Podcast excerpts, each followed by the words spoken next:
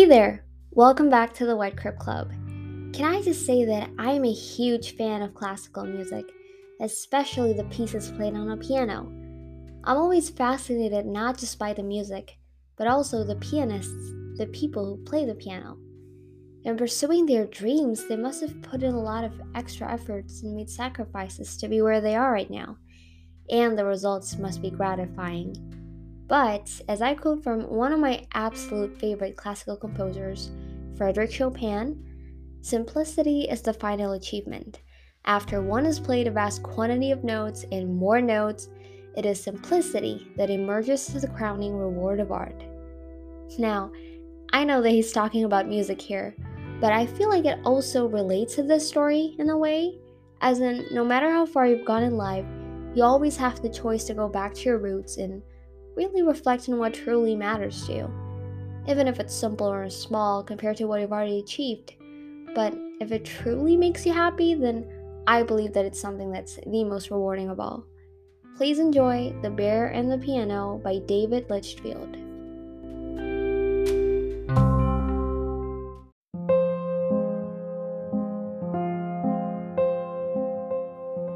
One day in the forest, a young bear cub found something he'd never seen before. What could this strange thing be? he thought. Shyly, he touched it with his stubby paws. Plonk! The strange thing made an awful sound. So the bear left. But the next day, he came back. And the day after that, too. And for days and weeks and months and years. The sounds that came from the strange thing were beautiful, and the bear had grown big and strong and grizzly. When the bear played, he felt so happy. The sounds took him away from the forest, and he dreamed of strange and wonderful lands. It wasn't long before the other bears in the forest were drawn to the clearing. Every night, a crowd gathered to listen to the magical melodies coming from the bear and the strange thing. Then, one night, a girl and her father came across the clearing. They told the bear that the strange thing was a piano, and the sounds it made were music. Come to the city with us, they said. There is lots of music there. You can play grand pianos in front of hundreds of people and hear sounds so beautiful they will make your fur stand on end. The bear knew that if he left the forest, the other bears would be very sad but he longed to explore the world beyond the woods, to hear more wonderful music, and to play bigger and better than before.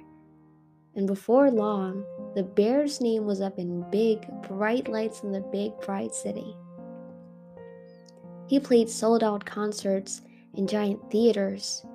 Every night he performed with such passion and such grace, to wild applause and standing ovations and huge admiration. The bear recorded albums that went platinum. He was interviewed for magazines, he won awards, he met new people every day, and created headlines everywhere he went. The city was everything he had hoped it would be, but deep down, something tugged at the bear's heart. He had fame and awards and all the music in the world, but he missed the forest. He missed his old friends. He missed his home. So the bear decided to go back. He speedily crossed the river and excitedly pounded into the forest. He couldn't wait to tell his friends about his time in the city. But when the bear reached the familiar clearing, it was empty. No piano, no bears, no anything. The bear started to worry that his friends had forgotten him or that they were angry that he had left them behind. Then, a friend stepped into the clearing. Hello, cried the bear. I'm back. I've missed you so much. Without saying a word, the gray bear ran back into the trees. Wait, called the bear. I'm sorry I left. Please stop. But his friend just kept running. The bear stumbled after him, moving deeper and deeper into the forest, until he saw something that made his fur stand on end. For the bear had not been forgotten. His friends weren't angry, but proud. The bear realized that no matter where he went or what he did, they would always be there watching from afar. that even kept the piano safe in the shade, ready for his return. So that after the bear told his friends about his life in the city and the many concerts he had played, he sat down to play once more, this time for the most important audience of all.